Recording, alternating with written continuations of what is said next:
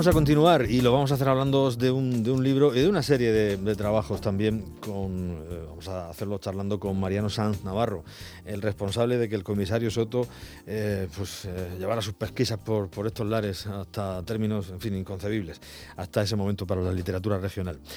Don Mariano, bienvenido, muy buenas tardes, ¿cómo estás? Bien hallado.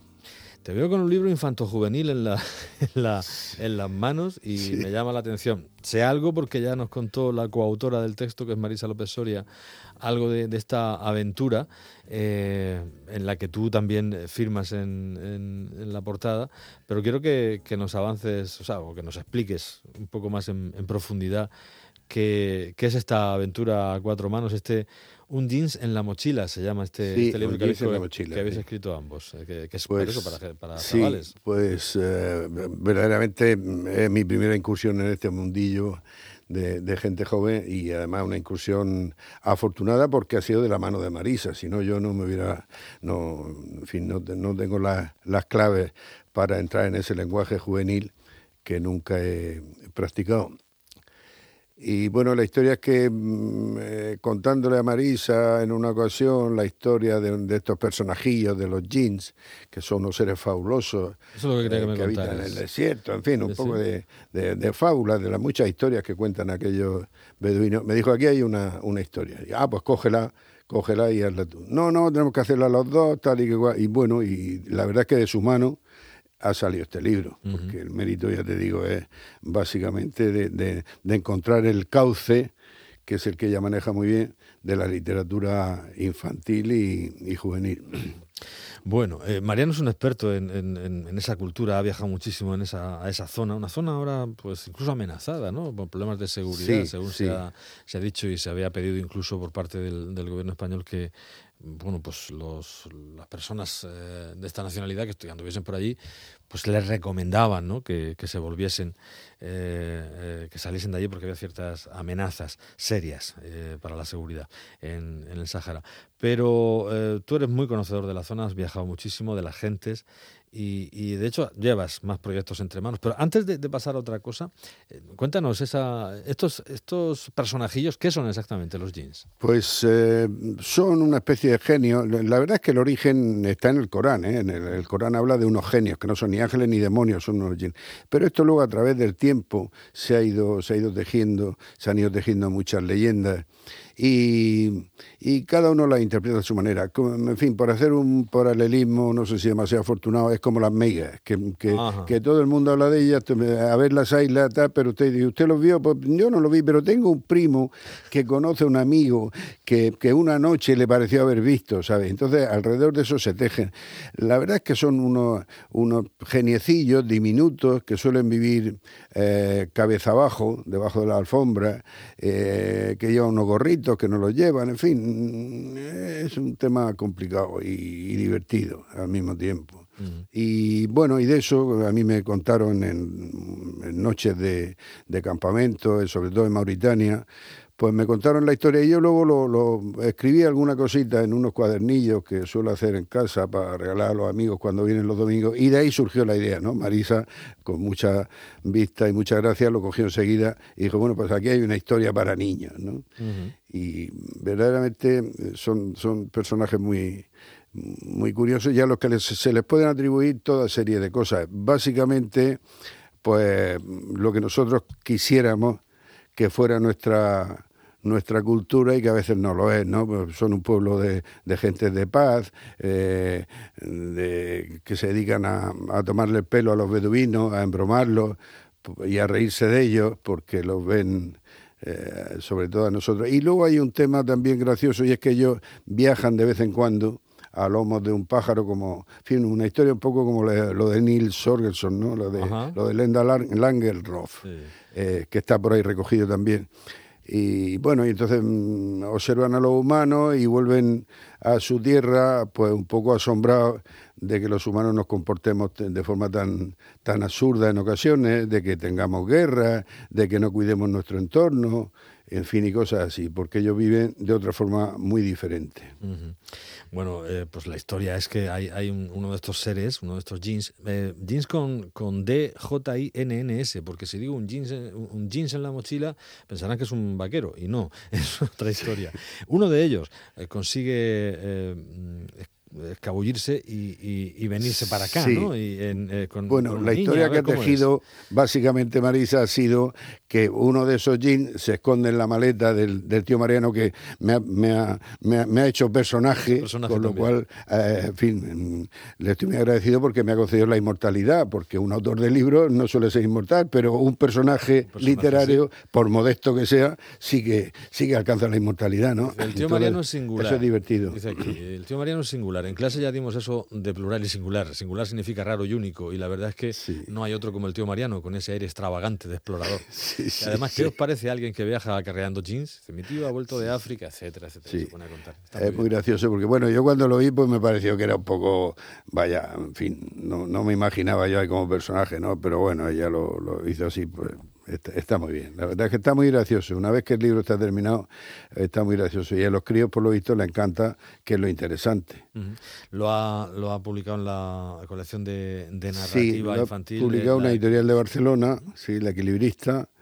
Y, bueno, y tiene el mérito añadido, además de la redacción de Marisa, tiene el mérito añadido de, la, de las ilustraciones que son de Eva Pollato, que son, son una preciosidad. O sea, la, la, la portada es preciosa y los, los cuantos dibujos que hay en el interior pues también son buenísimos. Aparte, de, aparte de, dar la idea y de aparecer como personaje, también hay algún texto tuyo aquí, claro, en el libro.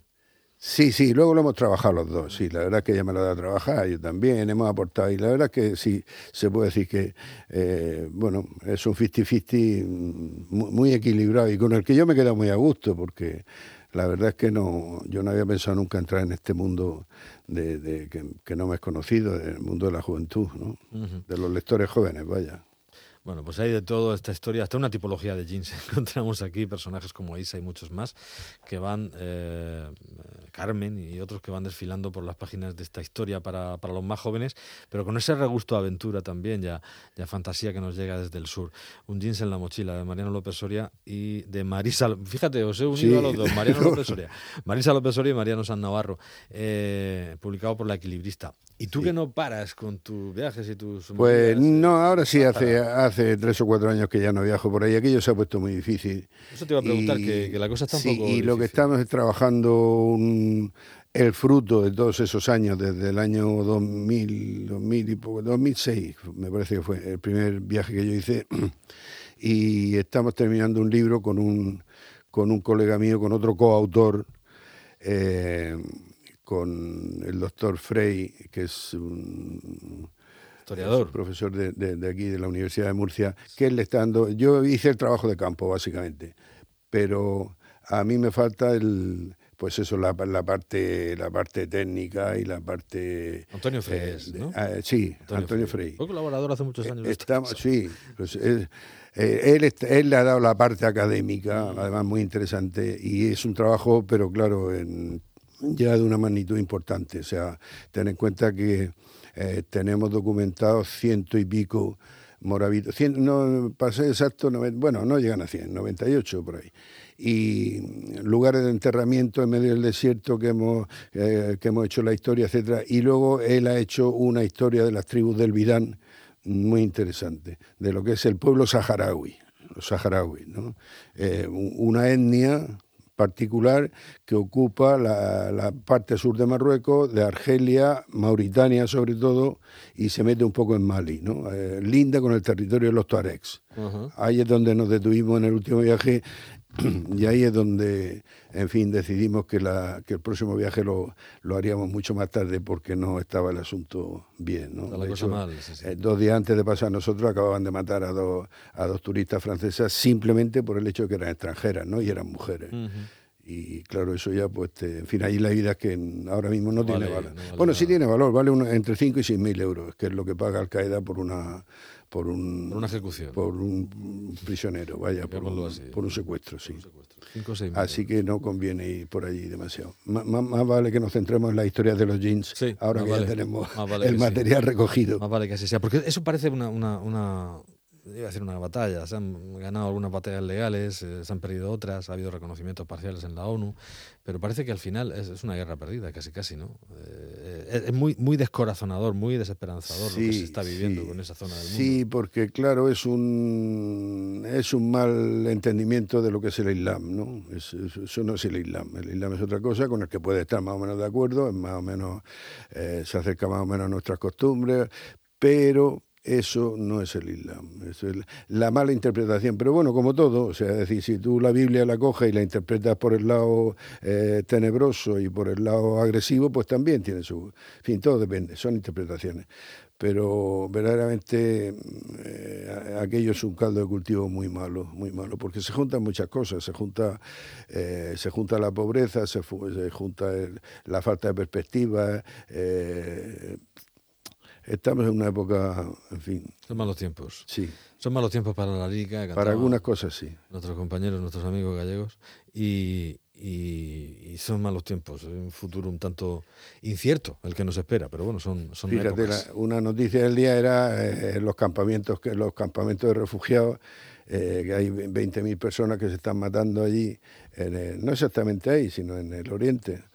Y, pero bueno, imagínate lo que puede ser 20 mil personas metidas en un campo de concentración sin agua, sin letrina, sin no sé cuánto, familias enteras, los niños, sin, en fin, en fin, en fin. Nosotros vivimos en un, en un ambiente tan privilegiado que difícilmente podemos entender eh, lo que pasa en otras partes del mundo. Sin lugar a dudas. Y estamos casi todos fatal, fíjate, encima. De, de, no tener la perspectiva suficiente pues para darnos cuenta de lo que disfrutamos. Pues estamos todos medio chalados y, y, dolientes y sufrientes y, muy hartos de todo. Y sin embargo, eh, el otro día hubo un corte de, fíjate qué tontería, hubo un corte de, de agua momentáneo. Eh, avisaron que, bueno, no avisaron, le dijeron en el momento que iba a ser para dos horas. Y claro, montas en cólera, ¿no? Porque además ahora cercano a la comida, para las duchas, si te vas a ir a la tarde a algún sitio, etcétera, ¿no?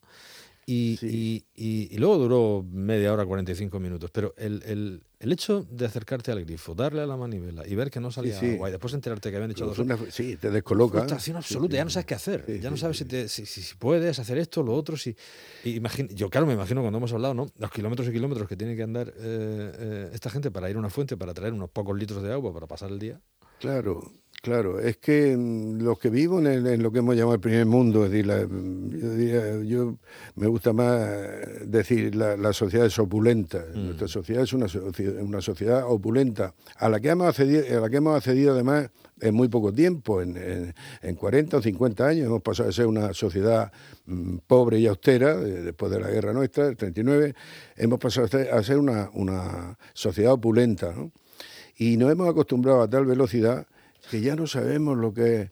Por eso, en fin, yo estoy muy satisfecho de haber hecho esos viajes porque conviviendo con los beduinos, con la gente que tienen lo que puedan llevar encima, muy poca cosa, muy poca, pero es que no necesitan más, realmente no necesitan más. Eh, el problema es que nosotros no hemos creado tal cantidad de necesidades que si no tengo el iPad estoy frustrado, que si no tengo la esa para oírlo, no sé qué. No pasamos el día intentando cubrir todas las necesidades que nos hemos, hemos eh, creado y no vivimos. Claro, con el agravante que las necesidades nunca tienen final. Exacto, claro. Cuando logra una tiene la siguiente, etcétera, etcétera, ¿no? Pero en fin. Los, el otro día eh, oía una diferenciación muy interesante de un maestro budista que anduvo por aquí, estuvimos hablando también aquí en el programa de, esto, y, y decía que confundimos deseos con necesidades. Y no es lo mismo. Eh, muchas veces todo esto son deseos, no son realmente necesidades. Las necesidades son muy pocas, los deseos son muchos. Claro, nos pasamos todo el día buscando esos, esos deseos. Y es, es, es, frustrante, sin lugar a dudas. Bueno, y hoy, como son, nos queda un minuto nada más, Mariano, es que siempre nos pasa. Aparte de esto que estás haciendo con lo que está organizando eh, Frey y demás, ¿estás escribiendo alguna cosilla, alguna historieta más? Bueno, eso lo tenemos ahora mismo ya en proceso de revisión, estamos haciendo la, segunda revisión. Y pues no, yo aparte sigo escribiendo cuentos. Ahora tengo una novelita sobre un asunto de prisiones que probablemente mm, se publique este año que viene, pero no me apetece mucho ya eh, ir publicando porque el mundo está, eh, ese mundo editorial está muy complicado, hay mucha oferta y muy poca demanda, nadie lee y sin embargo todo el mundo publica libros. El final será que tengamos que cazar. Yo a veces digo en broma eh, a alguien, digo, oye, he comprado tu libro, digo, recuérdame que te mande un par de juegos de sartenes porque, porque mi, próxima edición lo voy a hacer regalando juegos de sartenes. O, está bien pensado. bueno, pues si, si das a la, a la, imprenta esa historia de, de prisioneros será interesante seguro leerla y mientras tanto pues andáis presentando este libro también por centros culturales y, demás, hace poco en Santomera, Un jeans en la mochila, Marisa López Soria y Mariano Sanz Navarro en la editorial La Equilibrista, una historia realmente interesante para los más pequeños con, con las monísimas ilustraciones de Eva Pollato. Que lo encontráis en los comercios del ramo y que os la recomendamos. Mariano, muchas gracias por venirte por aquí. Un día Gracias a vosotros.